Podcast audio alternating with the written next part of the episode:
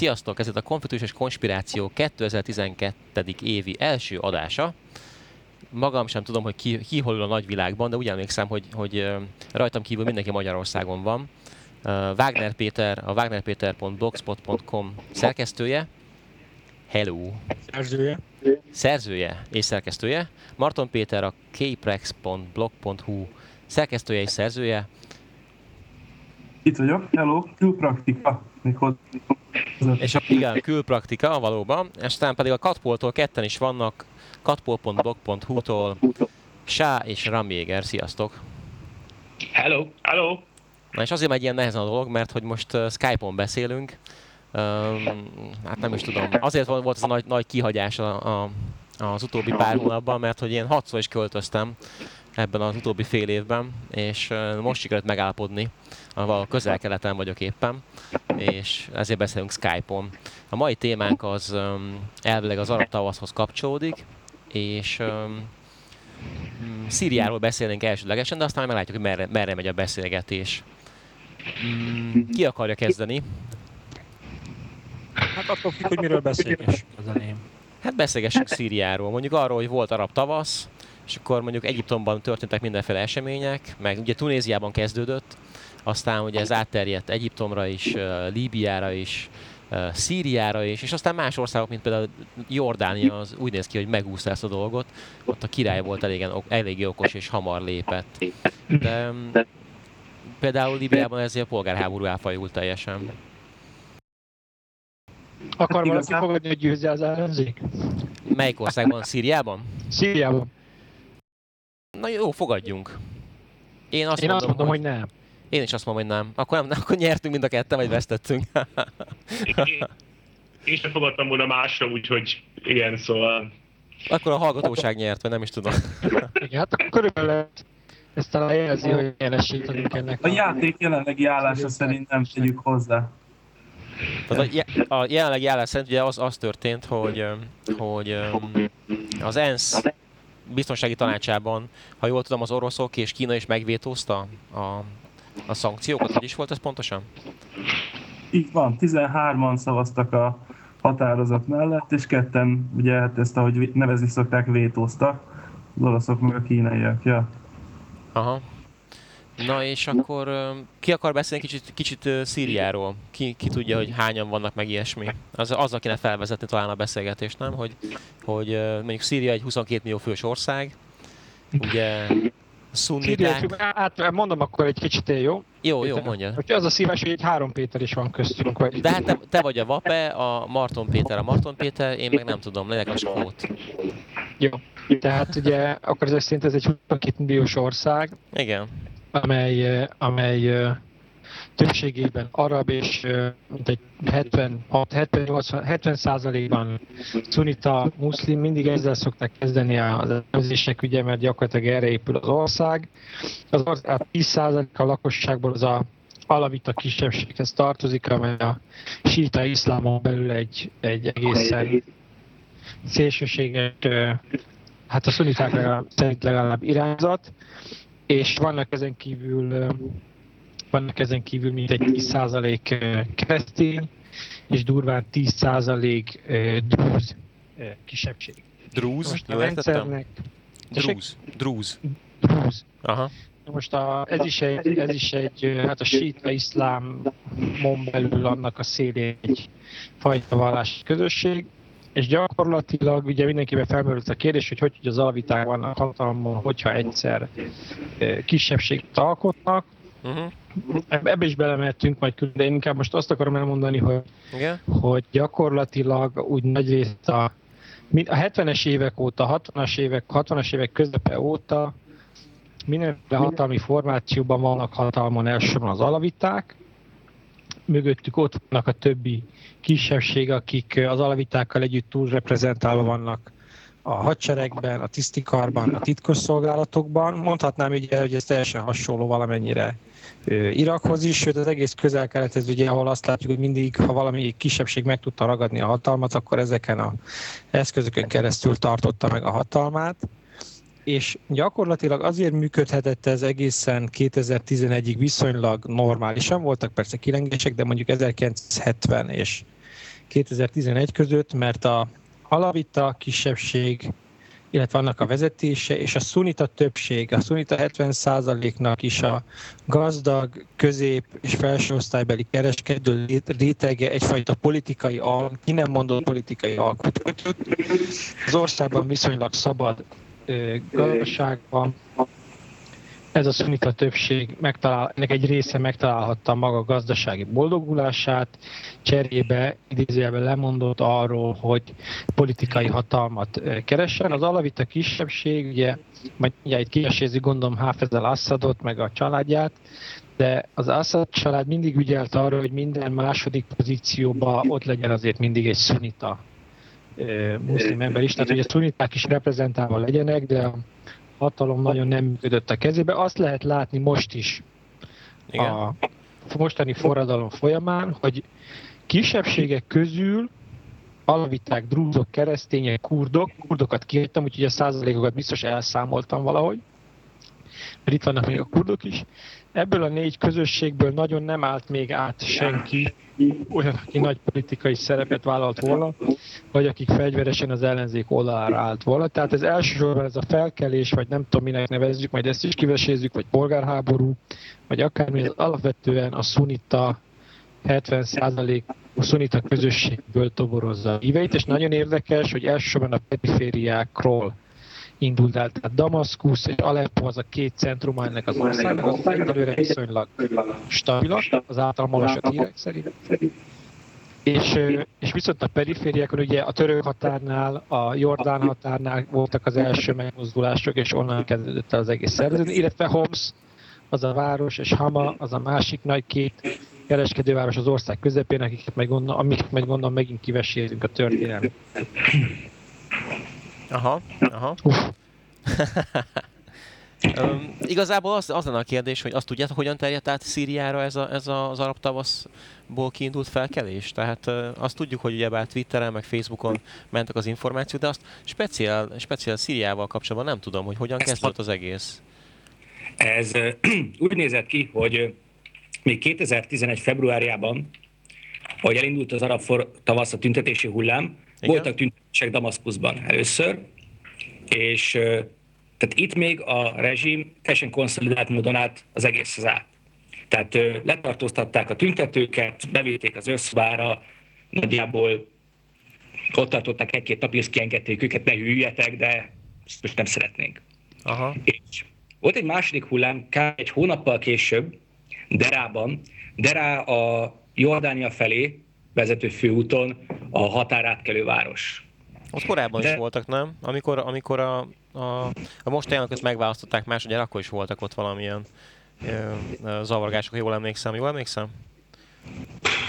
2000 valamikor. Nem emlékszik senki. Na jó, hmm. mindegy, akkor nem, igen, menjünk szóval tovább. Ö, néhány ilyen kiskölyök ilyen rezsimellenes jelszavakat felfújt a falra, uh-huh. őket elkapták, lesítették, tényleg gyerekek voltak. És akkor ott a helyek elkezdtek tüntetni, és a tartományért felelős kormányzó már nem olyan bölcsen állt hozzá a tüntetésekhez, mint, mint annak idején Damaszkuszban a, a damaszkuszi rendőrség katonasság, és belelövetett a tömegbe. Ajaj, aha. Ezek az első halálos áldozatok a, a, a szír forradalomban, és innentől kezdve ö, egyszerűen tehát az Assad rezsimnek az volt a hozzáállása, hogy legyen minden végre olyan, mint régen, hagyjátok már abba ezt a tüntetést, és felejtsük a halottakat. De ugyanúgy tüntettek az emberek, egyet-kettőt leszettek, hagyják már abba. Aha. Még több a halál, még több tüntetés, még több tüntetés, és kitúszott a kezük közül a, a, az irány. És egyszerűen a rezsim sodródott az eseményekkel, de egyre több és több és több és több embert töltek meg, és egyre brutálisabb eszközökhöz nyúltak. Aha, aha. És hát azóta, tehát lényegében a második fellángolás erában volt az, ami begyújtotta az országot. Még azt olvastam valahol, hogy, hogy, hogy igazából nincsen kivel tárgyalni. Ez így is van, tehát van az a magát szabadszír hadseregnek nevező formáció, ahova ugye a dezertált katonák átállnak és, és harcolnak, de ez, hogy ők szeretik magukról azt mondani, hogy egy egységes frontot alkotnak, gyakorlatilag ezek tényleg helyi, helyi szervezetek, nincs egy olyan egységes vezetés alatt álló szervezet, hogy szabadszír hadsereg. Továbbá, ugye szíreknek elég nagy diaszpórája van szerte a világon, és rengeteg ilyen, hát eddig névtelenségben élő szír hirtelen, ugye coming out of the closet, felvállalta magát, hogy ő Aha. most ellenzéki politikus és, és szeretne tárgyalni, meg szeretne magát komolyan venni, és tartanak is konferenciákat itt ott, meg próbálnak helyezkedni, hogy ha esetleg mégis lesz változás, akkor legyen nekük hely a húsos fazéknál. Nincsen olyan, hogy szíriai ellenzék egységesen, hanem kis Aha. politikai csoportok, spontán politikai csoportok vannak külföldön, és szétszakodozott ellenálló gócok vannak Szírián belül. Aha, aha. Ehhez én annyit tennék hozzá, hogy közben szólhatok még, hogy Ugye Törökországban próbál valami fajta parancsnokságot kialakítani magának ez a szabad szív hadsereg, de még a Törökországban lévők között is lehetett uh, ilyen nyílt jelét tapasztalni ellentéteknek, tehát nem ismerték el egymás uh, parancsnokságát, stb. stb. Van ez a Riyad al-Assad nevű ezredes, meg van a nem olyan régen dobbantott Mustafa Ahmed nevű tábornok, és hogy ők mennyire jönnek ki például, ez egy kérdés, pedig ők mind ott vannak Törökországban. És az az érdekes szerintem például, hogy a, ahogy a törökök próbálnak beavatkozni ebbe a folyamatba, próbálják elérni, hogy egy kicsit egységesebben tudjon föllépni ez a társaság, és hát hogy ennek részeként mindent próbáltak meg, például tavaly szeptemberben a, az egyik palit, aki hát kezdett éppen fontos szerepet játszani a történésében, a Hussein Hamrust, egyszerűen átpaterolták Szíriába gyakorlatilag így a fű alatt, és hát ő biztos, hogy nem örült ennek, mert elég rossz egy nyilvános vallomást tett utólag, ami nem annyira ugye azért szokott sikerülni, mert éppen úgy gondolja, hanem mert esetleg meggyőzték, hogy tegyenek ilyet. Aha. Szóval a próbálnak csinálni valamit, itt terelni ezt a nyájat, de hát tényleg nem egységes, még, még ott sem. Aha. Um, és azt, azt, azt is olvastam valahol, hogy igazából nincsenek is komoly követeléseik, ha jól emlékszem. Vapet, erről mit tudsz? Itt vagy? Ö, még egy pillanatra visszamennék a, az Igen? ellenzékhez, hogy ö, a Pétert annyival egészíteném ki, Marton Pétert, hogy a két ö, vezető között ugye van a, a szabad szír hadsereg, és ez a kiugrott tábornok, aki január elején ugrott. Hát január jelentették be, hogy kiugrott, de ugye emlékszem, novemberben kiugrott. Köztük már megtörtént a szakadás, és, és már van két, ennél fogva két különálló kvázi a fegyveres harcot vállaló tervezet, vagy fegyveres harcot folytató szervezetünk. De ezek mellett ugye vannak politikai tervezetek, a, ami elvileg a névleg ilyen elfogadott ö, ö, ellenzéki csoport, aki képviseli a szír ellenzéket, az a szír nemzeti tanács. Uh-huh. A, a szabad szír hadsereg, jól fordítom, szabad szír hadsereg, vagy szíriai szabad hadsereg, az elvileg ennek alá rendelte magát, de már közöttük is az elmúlt hetekben voltak konfliktusok, mert az Al-Assad tábornok, akik csak névrokon a, a szír államfőnek, már mondta, hogy ezek nem elég komolyak, nem elég tisztességesek, és a, szóval a, és a szír nemzeti tanács is vannak rivális politikai szervezetei, amelyek szintén azért harcolnak kvázi, kvázi a szír nemzeti tanácssal, hogy ki a hiteles képviselője a szír felkelésnek, a szír ellenzéknek. Tehát itt van a katonai szervezetek, a, fel, a katonai ellenálló szervezetek között konfliktus, van az, a politikai szervezetek konf, között konfliktus, és van a katonai és a politikai szervezetek között is konfliktus, és csak ha egy, egy történelmi kontextusba hagy helyezzem ezt egy, egy pillanatra, igazából valahol nem meglepő az, hogy ennyire nem egységesek, mert amennyire én visszaemlékszem a szír történelemre, a függetlenség megszerzése és mondjuk az első katonai pucsok között, ami az 50-es évek közepén volt, annak pont az volt a jellemzője, akkor a szuniták kezében volt a hatalom. Aha. A szunita politikai elit kezében volt a hatalom, és annak pont az volt a jellemzője, hogy állandó belső politikai káosz volt, mert képtelenek voltak bármiféle egységet kialakítani, kormányzati választási amikor, amikor mentek a, a katonai pucsok folyamatosan, igaz?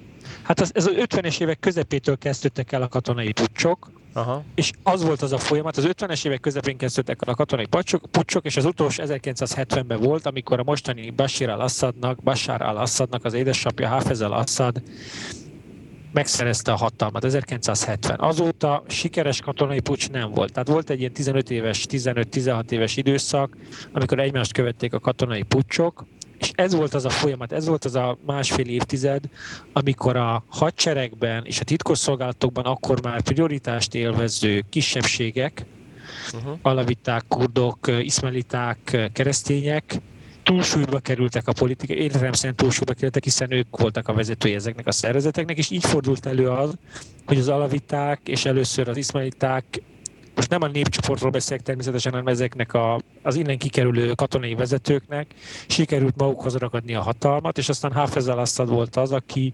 utána, akinek úgy sikerült végül magához ragadni a hatalmat, hogy a kezében is maradt, meg is tudta tartani. Uh-huh, uh-huh. Tehát ebben ebbe van egy ilyen a... történelmi nekem egy kis történelmi párhuzam, hogy, hogy, hogy sajnos a, történelem azt mutatja, hogy, az, hogy a szunita többség nem volt nehezen tudott, vagy nem volt képes nagyon megegyezni egymással. És ugye arról beszéltünk, hogy, hogy mi, szinte mindenki arra szavaz, hogy nem, nem győznek a felkelők, hogy nem egységesek, és így tovább, és így tovább, de hogy a külső tényezők azok micsodák, kicsodák. Ugye Kína és Oroszország nem támogatta ugye a, az ENSZ béke, az ENSZ-nek a, a biztonsági tanácsában bármi nemzetközi fellépést. Ezért a kérdés az az, hogy, hogy milyen külfö, külső tényezők vannak, amik támogatják a jelenlegi rezsimet. Ugye van Oroszország, Bocsánat, Kína, kiegészítenék, hogy hozzáfűznék ehhez még igen. valamit. Csak azért, mert abban az esetben nem nyer a szíl ellenzék, hogyha ha a helyzet így marad. Tehát ha nem kap külső katonai támogatást. Na hát ez az. Erre mondtam az elején, hogy a játék jelenlegi állása szerint mondtuk. Igen, igen, mond... igen, oké, oké, oké, oké. Én, de én, én oké, akkor én meg sajátomat egészíteném ki azzal, hogy én azt mondom, hogy nem is fog kapni. Tehát uh, én azt, azt gondolom, hogy az ENSZ-nek lesz szerepe Damaszkuszban, de szerintem nem lesz uh, uh, hatalomátvétel. Átadásról lehet beszélni talán, de szerintem átvétel az se lesz. Az se lesz? Tehát arra gondolok, hogy nem lesz külső segítség sem. Ha lesz, akkor nyilvánvalóan nem fogják uh, uh, megtartani a hatalmukat jelenlegi funkcionálisok, de hogyha nem lesz, és szerintem nem lesz, akkor marad minden a régiben valószínűleg. Igen? Én most ezt hozzáfűzném, hogy ugye a kül- külföldi támogatáshoz, hogy arról egyelőre még egyetlen, tehát egyetlen kormány se forszírozta nyíltan azt, hogy olyan katonai beavatkozás legyen a felkelők mellett kvázi, akár a NATO részéről, akár, akár máshogy, mint ami Líbiában történt. Tehát ez, ez még nyíltan nem, ezt még nyíltan nem támogatták uh-huh. semmilyen kormány se.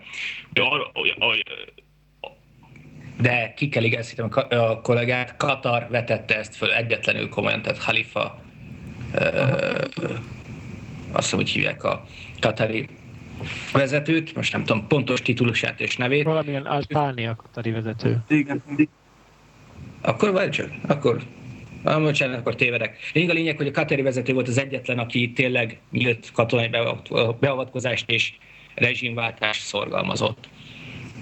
A GCC országok főleg, de amúgy az arab is támogatna egy... Bocs, bocs, bocs, a GCC az öbölmenti csak a hallgatóknak. Az öbölmenti országoknak a... Igen, igen ez az alsói szerződés, igen. Na mindegy. hogy arab szövetség az is egy teljesen jó párhuzam. Szóval visszatérve, tehát ugye az van, hogy arról, arról viszont egyre többen beszélnek, nem kormánykörökben, de úgy ilyen megmondó emberek, hogy, hogy valahogy támogatni kéne az ellenzéket, az mondjuk fegyverekkel, vagy valami. Tehát Aha. nem üléstilalmi zónával, hanem ilyen alacsonyabb szinten. Na most ezzel az a probléma, hogy elképzelhető az objektíve, hogy valóban külső országok majd támogatják a felkelőket. Most az a probléma ezzel, hogy, a, hogy olyan mennyiségi fölényben van a szírhadsereg velük szemben. Ugye a szírhadsereg az nem egy Wehrmacht, de azért ilyen jellegű konfliktust azért le tud verni. És ugye Aha. olyan mennyiségű hardverük van a felkelőköz képes, ilyen több ezer harckocsi, több ezer PSH és ilyen gyanúsági támogató arcjárműtől kezdve tüzérségen át minden, hogy amennyiben a felkelők külső támogatást kapnak, tegyük fel, uh-huh. akkor az oroszok, meg Kína, de inkább az oroszok ugye bármikor megtehetik azt, hogy hogy ezt szállítani? Azonnal, ez azonnal elesülőzni tudják, hát folyamatosan szállít Szíriának fegyverek most is. Na, na ez, a, ez, volt, ez volt volna a kérdésem, ugrassuk már ki a, a, ugrassuk már ki a nyugatobokorból, hogy ki szállít nekik most fegyverek. Ezek az oroszok? Oroszország? Hát ők is. De hát ja. nyilván majd, hogyha itt beszélünk a támogatókról, a külső támogatókról, akkor előbb-utóbb uh, Iránról is szót kell ejtenünk. Így van, na, már már beszélgettünk. Akkor elcsünk szót, szót Iránról. De az oroszok röviden Igen? így, okay. így összefoglalom, vagy feldobok témákat, amikről esetleg lehet egy kicsit beszélni.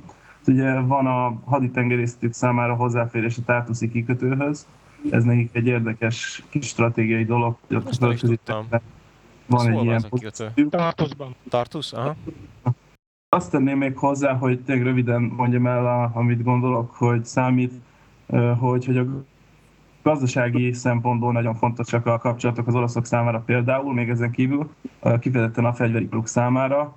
Elengedtek a szíreknek pár évvel ezelőtt rengeteg államadóságot, és ezt javarészt azért csinálták, hogy a fegyverkereskedelem az így ö, zökkenőmentesebben pöröghessen és hát elég komoly értékben szállítanak fegyvereket valóban folyamatosan máig a jelen, jelenlegi helyzetben is ugye Szíriának. Uh-huh. Tehát ez, ez számukra a gazdasági szempontból is abszolút fontos. Uh-huh. Uh-huh. Uh-huh. Még egy dolgot hozzáfűzzetek? Persze. Jöhet, jöhet. Ö, Csak most hirtelen beütöttem itt az interneten, hogy Gazprom Szíria, Ajaj, hogy igen. van-e valami az érdekeltség is, Ö, de igazából hirtelen most nem, nem látok semmiet. Én úgy tudom, hogy, hogy, hogy mindezek ellenére, hogy van a fegyveriparon vagy a fegyveradáson kívül érdekeltsége Oroszországnak ilyen téren is, de mindezekkel együtt azt gondolom, hogy, hogy biztos van az az ár, amiért a szovjetek levennék a kezüket Szovjet? ö, ö, ö, Damaszkuszról. Most ott volt. Lavrov. Ott volt. Lavrov Damaszkuszban, mit mondtam? szovjeteket. Ja, bocsánat, mert már az előbb fejemben volt, hogy nehogy elrontsam, hogy szovjetek meg oroszok, aztán csak. Tehát Lavrov most ott volt Damaszkuszban, beszélt, beszélt Bashar al és nem tudjuk, hogy miről beszélt, de, de ugye azért az oroszoknak most elég rossz a sajtó és a megítélése a közel-keleten azáltal, hogy hagyják ezt a, ezt a fajta mészállást tovább folyni. Na és igen, most de, még a, nem tudjuk, hogy ez mennyi ideig fog tartani. Tehát három Szíriában- hónap, hat hónap múlva. de Szíriában nagyon szép ilyen ilyen orosz zászlós fogadást szerveztek Lavrovnak, ott volt mindenféle tüntetés mellette, hogy ő oda ment Jó. és meglátogatta őket. Tehát azt akarom mondani, azt akarom mondani hogy, hogy egy bizonyos ponton túl az oroszoknak se éri meg majd szembe menni Aha. mindenki mással. Aha. Különösen ugye ennek lesz egy ennek lesz egy Irán kontextusos kontextusa, hiszen ott is vannak orosz érdekeltségek, de ott is az oroszok hajlandóak voltak visszavonulni bizonyos kérdésekben. Ugye itt minden, ott is mindenféle haditechnikai dolgok voltak, amit a rám- rámvégerék jobban tudnak. uh-huh. Azt akarom mondani, hogy, hogy, hogy Szíriának, tehát azért kulcsfontossága, hogy azért ilyen iszonyúan bonyolult Szíria, mert Szíria az nem egy Líbia, ami, ami az arab közel-keleten jó van kőolaj, de egyébként politikailag periféria. Szíria jelentőségét az adja, hogy ez maradt az egyetlen olyan ország a közel-keleten az arab országok közül, amely egy, Irán barát, kettő, Izrael ellenes.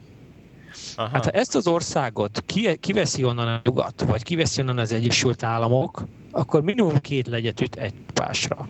Hát azt az egyetlen Izrael ellenes ország kijelentést én megkérdőjelezném. Mond, melyik, kit hagytam ki?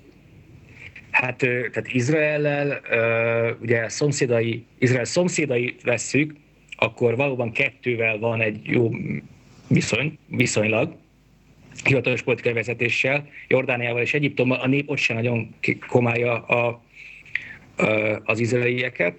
Szíria ugye nyíltan Izrael ellenes, és van akkor a katonai potenciálja, hogy ezzel tényleges fenyegetést képvisel. Libanon sem túl baráti viszonyban van Izraellel, viszont katonailag zéró. Na, most nem tudom, hogy ezzel most ére- éreztem, vagy láttam, hogy árnyaltad a dolgot, de azt, azt hiszem úgy, úgy érzem, hogy azt mondtad, hogy egyetlen egy komoly ellenfele van Izraelnek, aki tart, akitől tartanak a közel-keleten, akitől tarthatnak, az Szíria. Tudom, hogy Szíriát is lenyomhatja, le tudja nyomni katonailag, de mégis az az, az egyetlen ország, ahol az állam Izrael ellenes, katonailag készülve, hardware, minden megvan.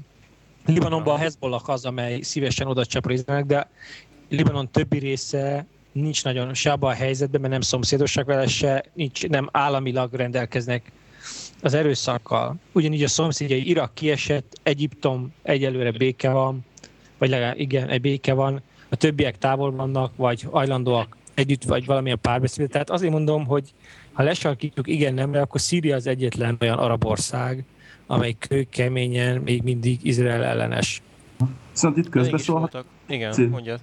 hogy ö, tehát ezzel kapcsolatban hogy most ö, sikerülne egy legyet lecsapni, úgymond ezzel, Azért azt érdekes hozzá megfontolni, hogy pár évvel ezelőtt az Assad az nyíltan jelezte, hogy Izraellel konkrétan tárgyaltak valamiféle béke megállapodásnak a lehetőségéről.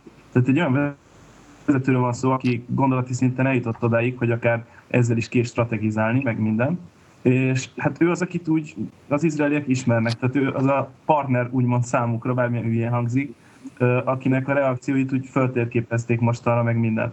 És hogyha ott lezajlik egy ilyen földcsiszamlásszerű változás, és jön valaki tök új, akkor hát ez ugyanolyan kérdőjeleket dob fel így jó magasra, mint az egyiptomi változások. Szóval nem, nem olyan egyértelmű, hogy mostan, mostani helyzet szerint Szíria kiütése az úgymond Izrael számára egy ilyen üdös fejlemény lesz.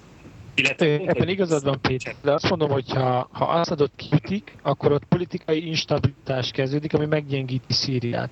Most lehet, hogy önmaga az instabilitás Izraelnek nem jó, mert nem tudja, hogy ki az ellenség, de mégse kell egy 350 ezres, vagy nem tudom hány ezres jó fegyver, felfegyverzett, jó orosz technikával, de jól fegyverzett állami ö, hadseregtől tartania.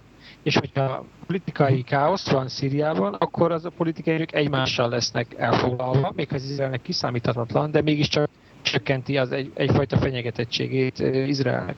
Azt aláírom, azt aláírom, hogy Izraelnek most nagyon nehéz, mert idáig tök kiszámítható szomszédai voltak, rosszak, de kiszámíthatóak. Egyiptomba, Szíriába, Irakba, Líbiába, aztán most ugye felborult az egész, és most hiába is tudnak igazából ezzel mit kezdeni, de, de most ugye ez a kérdés, hogy jó-e az, hogy változás van, vagy nincs, mert ugye ez ismeretlen, hiába barátságosabbnak tűnik, de ismeretlen. De nézd meg a történelmi példát Libanon, és akkor mentek be, amikor a polgárháború volt.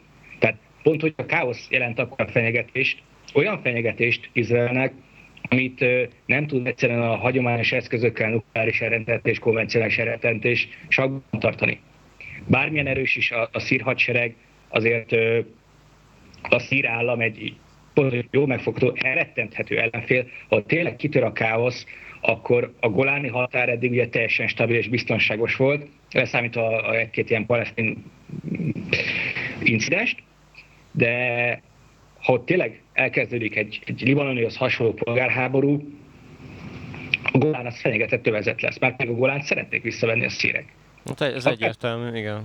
Akármilyen lesz az új ö, szír rezsim, ha rezsim lesz, ha demokrácia, ha teokrácia, akármi. Biztos és százszerzelék, hogy amíg megszállt területek vannak, tehát amíg szír terület van izraeli megszállás alatt, addig ők semmilyen barátságos módon nem fognak visszanyúlni Izraelhez. És a gyakorlat azt mutatja, hogy ezer darab harckocsi és ezer darab PSH az kevesebb veszélyt jelent ténylegesen, mint mondjuk néhány katyusa rakéta mert azt merik használni, a tankokat meg nem merik használni. Én fűznék hozzá, hogy azért a szír hadsereg úgy 73 óta tényleges fenyegetés nem jelent Izraelre. Tehát az akkori hát az akkori tevékenységük az úgy mutatta, hogy mennyire értettek úgy a hagyományos hadviselés csínyához, bínyához. Maximum annyit lehet elmondani szerintem, hogy a, hogy a libanoni cirkusz során tudtak bekavarni egy kicsit az izraeli cégkifűzéseknek azzal, hogy ott voltak, de hát egyébként olyan tényleges fenyegetés nem hiszem, hogy jelentenének. Ebbe ez még azt fűzném hozzá, ez ugye ez ez elég érdekes téma, hogy hogy az Izrael barát sajtóban, ha lehet így fogalmazni, ugye mindig az arab rezsimeket támadták korábban, hogy elnyomjuk, meg nem tudom. Ugyan most, hogy ugye Egyiptomban egy átalakulás történt, meg Szíriában megvan a lehetőség ennek, akkor ugye visszakozik mindenki, hogy hát na jó, de hát azért, azért az iszlamisták, meg nem tudom, jönnek, és azért akkor mi lesz. Ugye akkor mindenki visszakozik hirtelen, hogy minden nem tűnnek olyan, tűnnek minden olyan rossznak ezek a, ezek a régi rendszerek. Ugye, ugye most ilyen Szíriában ugye persze, hogy az izraelieknek nem tetszett az, hogy a Irán meg Szíria között van, illetve volt egy, hát most egy barátságnak szerintem túlzás nevezni, hát egy, egy, egy ilyen együttműködés folyt, ez ugye nem kellemes, de ha azt veszük, hogy ha megölne a rendszer Szíriában, ami is persze még teljesen elméleti lehetőség, és létrejön egy szunita többségű rendszer, ami a törökökkel meg Egyiptommal haver, hát az, az sokkal kellemetlenebb lenne, mint a mostani uh, iráni szírhaverság. Hát, uh, az se lenne egy babazsúr, ugye, tehát, tehát az se egy ilyen kívánatos lehetőség ugye Izrael számára. És, és hogyha azt veszik figyelembe, kinek van uh, nukleáris ereje a térségben, vagy ki az, aki, aki ebben, ebben az ügyben ugye potenciával rendelkezik, akkor Törökország hol szerepel ebben a dologban? Azt, én azt gondolom per pillanat, hogy, a, hogy az iráni, uh, szíriai páros az, az nagyon komoly fenyegetést jelent. Mit jelent ehhez képest mondjuk egy, egy szír-török páros? Mit jelentene? Mit gondoltok? Irán nem jelent olyan komoly fenyegetést, még atomfegyverrel sem Izrael számára, bocsánat, Irán nem jelent atomfegyverrel sem komoly fenyegetést Izrael számára, mert uh, ugye közvetlen front a kettő között nem nyílhat. Rakétákkal, légierővel, izraeli oldaláról lepárbajozhatják a dolgokat, de totális nukleáris háborút nem fognak felvállalni. Mert egy ideál, tehát elméletben, csak elméletben létező nukleáris irányról beszélek. Na most Törökország, Egyiptom és mondjuk egy szunita Jordáni, uh, szunita Szíria, hogyha szövetségre lépne, pont azért... Nem lesz, nem lesz szövetség, nem lesz. Ha elméletről beszélek, tehát ja. velünk, ha ilyen lenne, azért lenne rosszabb Izraelnek, mert pont, hogy nem ö, ilyen őrült fenyegetésekkel, meg leradírozzuk őket, meg anyám, ö, operálnának, hanem ténylegesen jól megfontolt, higgadt politikával érvényesítenék az arab érdeket Izraellel szemben. Oké, okay, szerintem ez nagyon politikus, mert ez nem fog működni, hogy itt ezek az arab országok ilyenfajta együttműködésre lépjenek, tehát ez kérdés eleve ilyen teoretikus volt már, mert hogy arra gondoltam, hogy, hogy be kéne vezetni azt a témát is, hogy, témát a, a beszélgetésbe, hogy, hogy ugye Irán atomfegyvert fejleszt, vagy nem, nem lehet tudni, és hát sűrűn hullanak az atomtudósok azon a környéken. Erről, erről mit tudtok, vagy mi a véleménye? Ugye volt a Katpol egy cikk ezzel kapcsolatban, én kb. annyit tudok az egészről. Ti mit tudtok? Hogy a Katpol, mi volt a cikkben? Ja, majd belinkeljük. Még belemegyünk a iráni atomfegyver meg ilyesmi, ugye Irán úgy kerül szóba, mint a egyik támogatója a szív rezsimnek. Rezsimnek, Így van. Ugye.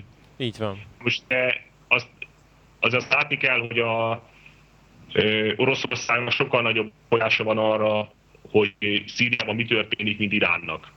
Tehát ö, így szó volt már ugye a kapcsolatokról, hogy a Oroszország a legnagyobb ugye exportőre a, ugye Szíriának, ugye Szíria vásárolja az orosz fegyvereknek az egész közelkeleten. És ha visszakanyarodhatnék, egy pillanatra itt szóba került ez az ENSZ határozati javaslat, amit, ami megbukott.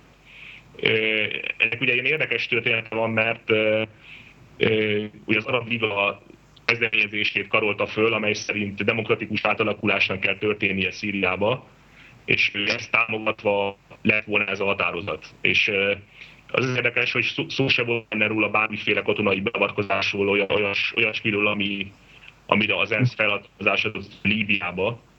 És mégis tudták, hogy, az, hogy Kína meg az oroszok meg fogják vétózni, de mégis szavazásra bocsájtották, és ebből lett ugye a cirkusz. Az oroszok kapcsán szerintem még ahhoz el kéne mondani, hogy ők azzal érveltek a vétó során, hogy, hogy kell, hogy legyen politikai átalakulás Szíriában, de azt nem úgy kell elérni, hogy, hogy, a, hogy próbálják elszigetelni a rendszert magát, és ugye eleve abból indulnak ki, hogy meg kell buktatni a szedékat. Mert ez egy ilyen köteleződés az egyik fél mellett egy polgárháborús helyzet, hát az, az úgy nehezen alakít ki bármiféle értelmes békés politikai átalakulást. És ugye az oroszoknak részéről ugye az működik, hogy ők se, ők se ragaszkodnak örömhatáig az, az Assad rendszeréhez, mert most úgy ők se barátilag viszonyulnak ugye ehhez. Itt arról van szó inkább szerintem, hogy hogy benne volna, tehát az oroszok nem utasítanak egy rendszerváltást alapból, de azt csak úgy fogadnák el, hogy fokozatosan történik meg, és az ő szíriai érdekeltségeik nem sérülnek semmilyen formába. Milyen, Igen, szerintem nem ez a kulcs egyébként. Halló, halló. Csajtok? Igen, igen. Tehát, hogy ez érdekel, hogy az érdekeltségek ne sérüljenek, hogy szerintem ez az elsődleg, és aztán ennek függvényében az, hogy milyen az átmenet, az, az, az, az a másodlagos. És, és Szíria esetében mondjuk nyugati országokból uh, nézve, onnan nézve, mi a legfontosabb érdek, vagy mi, mi az, ami ne sérüljön? Kinek? Hát ez nagy... Hát mondjuk... Hogy, hogy, hogy, mond, mond, mond, mond, mond, mond.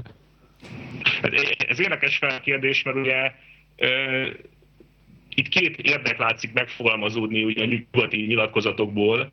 Egyrészt azt mondják, hogy érjen véget a vérontás az országba, másrészt azt mondják, hogy bukjon meg a rendszer, ugye alig burkoltan. Sőt, nem is burkoltan, ezt ugye nyíltan szólították ugye levondásra ugye a vezetést.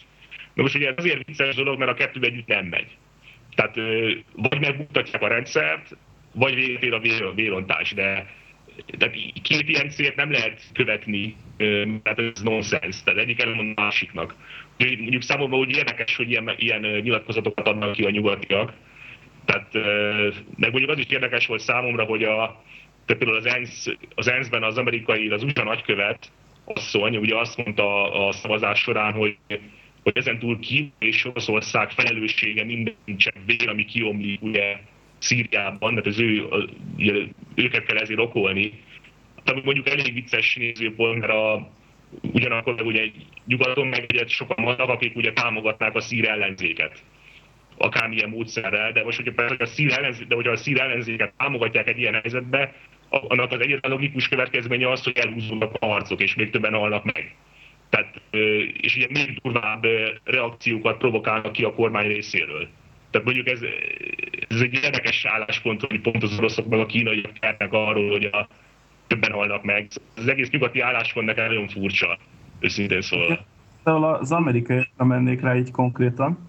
Például ott a Susan Rice ugye szóba került, meg minden. Hát ha a demokratákkal kapcsolatban egy általánosítok egy nagyot, akkor ott van egy tudatosodás, hogy ugye ne folyjon vér, de ugyanakkor meg azért ez a rendszer ez mégis leszerepel, tehát akár meg is bukhatna, mondjuk körülbelül így ezekkel a szavakkal összegezhető ez a két versengő álláspont. Másik oldalon meg a, a GOP, a republikánusok meg hát próbálják nyomatni hogy ezt a kemény retorikát, amit megszokhattunk tőlük, az elnök előtt vitában ez a dolog, hogy hát tulajdonképpen Szíria ugye Irán legfontosabb szövetségese, és ez az, ami leginkább számít itt énként vele kapcsolatban, tehát ezeknek egy ilyen helyzetben aztán végképp buknia kéne. Jaj, de hát ugye akkor jön a következő gondolat, akkor mi lesz, ha itt borulnak dolgok, és mondjuk a iszlamisták járnak jól, meg az egész térségben esetleg ugye ilyen kis spillover hatások keletkeznek, hogy kicsordul az egész, ahogy ezt ugye szeretik megfogalmazni, és, és akkor náluk is előjön ezzel ez a tudathasadás. Tehát eltérő fajta tudathasadások, de sehol nincs egységes álláspont vagy meggyőződés ezzel az egésszel kapcsolatban. Úgyhogy azért ez így tényleg egy érdekes helyzet, mert szerintem nincs világos stratégia a nyugati szereplők oldalán ezzel kapcsolatban egyáltalán. Itt még visszakanyarodnék egy pillanatra itt az egész Törökország, meg Egyiptom dologhoz.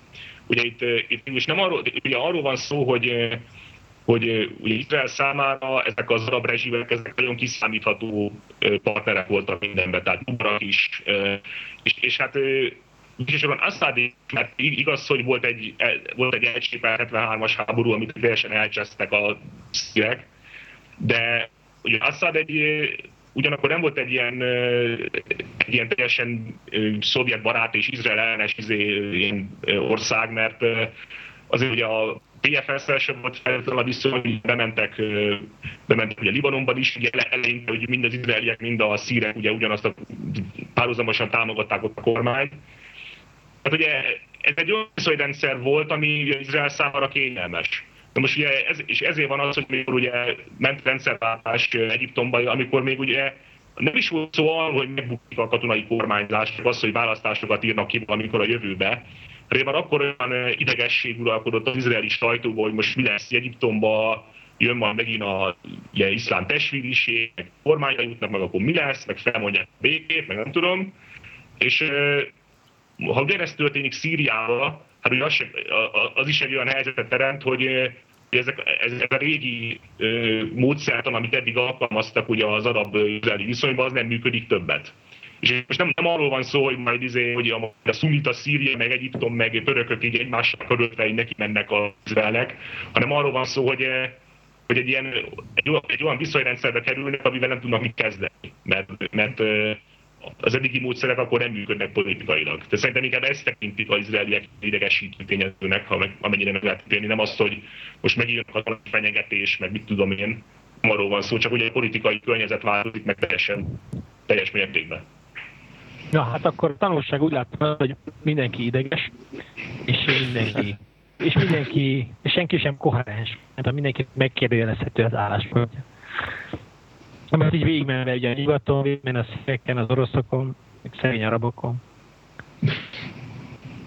kollégáimmal beszélgettem, hogy, hogy megy, megye majd az ENSZ Damaszkuszba, vagy mennek-e ők oda dolgozni, és mindenki azt mondta, hogy nem lehet kiszámítani, hogy mi lesz. Tehát itt ez elég komoly szakemberek vannak, és uh, ők meg megjártak egy pár ilyen környezetet, vagy környéket, és szituációkat már átéltek, és, és mindenki azt mondja, hogy nem lehet kiszámolni. Azt gondolom, hogy, hogy azért nincsen, nincsen uh, álláspontja igazából, ilyen stabil álláspontja egyik országnak sem, vagy legalábbis nem fedi ezt föl, mert hogy mindenki az alapján reagál, ami, ami történik. Tehát ilyen adhok jelleggel gyakorlatilag. Én azt, azt gondolom, hogy, hogy, hogy ugye mindenki előtt ott meg Libia. Az oroszok Igen. meg a kínaiak szerintem végig meddig félrevezetve érezték ott magukat. Nem tudom, mire jutottuk ebben a tekintetben a líbiás beszélgetésünk során, de értem szerint nem akarják, hogy megismétlődjön az a rendszerváltás jellegéből, vagy e, szempontjából, hogy pusztán azért, mert a rezsim eh, gyilkolja a civileket, azért ők hozzájárulnak egy olyanhoz, aminek a vége az lesz, hogy a NATO fogja. Még ha NATO nem is akarja, mert nincs elég repülőgépe, vagy stb. nincs elég bombája, rakétája. De ugye a végén még csak egy külső beavatkozás lesz, annak az örvény, hogy a civileket védjük, és közben a rendszert bontjuk. Tehát ezt a fajta szisztálást ők gondolom nem akarják még egyszer, és tartanak, vagy tartottak egy ilyen líbiai szenáriótól. Ehhez még annyit hozzáfűznék, az, a libiai forgatókönyv azért se túl reális, mert ott nem csak arról volt szó, hogy egy, egy minden külföldi támogatás nélküli rendszerre nem volt felkelés, ami egy stratégiailag jelentéktelen ország, hanem arról az is különbség, hogy, a, hogy ugye, Szíriában nem is oldosokat röpítenek be külföldről, hogy leverjék a felkelést, és nem légi erővel támadnak a felkelők felkelőkre, hanem ez ígérőkben, ígérőkben is nagyon vett be az kormány. Tehát és egy városi harc folyik mindkét részről. Na most egy ilyen helyzetben egy repüléstudalmi zóna az nem ér semmit. Tehát jó, most ugye fejlett, már fejlett a repüléstechnika, meg a bombák, meg minden, de hát egy városi harcban, ahol ilyen különböző fegyveres sportok egymást nyírják, és légierőt nem is használnak, a kormányerők ott nem sokan mennek egy repüléstudalmi zónával. Tehát most ez, ez nem egy járató út. Aha. Akkor azt gondolom, hogy most már eleget beszéltünk ilyen nagyon rossz hangminőség mellett, próbálunk ezen változtatni a következő alkalommal. Az a kérdés, hogy, hogy akkor a beszélgetés végén tegyünk egy, egy kört, hogy mi a következő történés Szíriában, mit gondoltok? Mondjuk az, elkövetkező egy hónapban mi várható Szíriában. Csak ezzel zárjuk le. Oké? Okay? Ki kezdi? Én kezdem, aztán okay. kell. Szerintem folytatódik az elkövetkező egy hónapban minden úgy, ahogy most. Alapvetően nem, le, nem fog működni az Arab Liga békejavaslata, nem fog lemondani Bashar al-Assad, uh-huh. nem lesz újabb ENSZ vétó, vagy ENSZ, szankci- ENSZ BT határozat, amely szankciókat vezetne be uh-huh. bármilyen módon Szíriával szembe, és a nyugat kénytelen lesz tovább nézni, amint, amint a rendszer megpróbálja leverni ezeket a felkeléseket. Azt el tudom képzelni, hogy, hogy Törökország, vagy Nyugat, vagy megint Katár részéről valamiféle titkos tapogatózás, támogatás elkezdődik majd a szír katonai ellenzék mellett oldalán. Uh-huh. Katpolosok? Ahó. Hát, nem tudom, azt itt Péter előz. Hát azt mondanám, hogy még azzal sem nagyon lehet számolni, hogy bárki ö, fegyveres támogatást nyújt az ellenzéknek ö, tisztán felszerelés formájában. Mert ö, azt, azt azért mindenki látja, hogy az oroszok ezt bármikor tudják ellensúlyozni a kellő mértékben. Ezt nem, hogy bármi változik Szíriában, hogy a Assadnak a politikai irányvonalában azért lesz, mert az oroszok elveszik, hogy, hogy azt csinálja, szerintem. Egyetértek. Én annyit mondtam, hogy esetleg hozzá egy ilyen kreatív forgatókönyvet szőjünk bele ilyen plusz lehetőségnek, hogy azért persze mindenki itt próbál hidegen racionálisan gondolkodni, de tud egy kicsit ilyen boxmesszerűvé válni az egész, és mondjuk lehet, hogy egyeseket így elkap a gépszi, és mert kíváncsian fogom figyelni, hogy jelenik-e meg mondjuk igen, külföldről érkező felszerelés a felkelőknél. Ők tényleg Katar például egy lehetséges donor ebből a szempontból, és hát, hogy náluk milyen a hangulat, ugye az elmúlt napokban járt egy olyan plegyka Katárban, hogy a biztonsági tanácsban az oroszok állítólag konkrétan kimondták, hogy Katárt, ha kell, leradírozzák a térképről. Az oroszok egyébként tagadták, hogy mondtak volna ilyet, de Katárban ez a, ez a plegyka, ez így befolyásossá tudott válni. És Aha. tehát így mutatja, hogy van egy hangulat, ami azért elkaphatja őket, és elég messze van ez tőlük ahhoz, hogy ugye másnak egy bizonyos testrészével verjék adott esetben a család. Ugye, egy ilyen szép tanulságot adjunk ennek. Igen, azt hiszem ez egy kiváló végszó lesz a mai, mai beszélgetésre. Igen? Mondja. Mi, mi ketten vagyunk, szóval... Ja, igen, igen. Nekem kéne bedobni tippemet, én azért szeretnék ilyet mondani, hogy három hónapon belül lesz valami olyan esemény, amire mindenki azt mondta volna, hogy hát ezt soha az életben nem gondoltam volna, hogy bekövetkezik, és az dönti egyik vagy másik irányba el a konfliktust. Ó, ez nagyon ilyen nostradamus jóslat, azt gondolom. De azt tudom mondani, hogy lesz még konfliktus és konspiráció podcast. Még nem tudjuk, hogy mikor, de azt ígérem, hogy jobb lesz a hangminőség. És, és akkor nem sokára találkozunk. Sziasztok! Sziasztok! Hello! Sziasztok! Goodbye!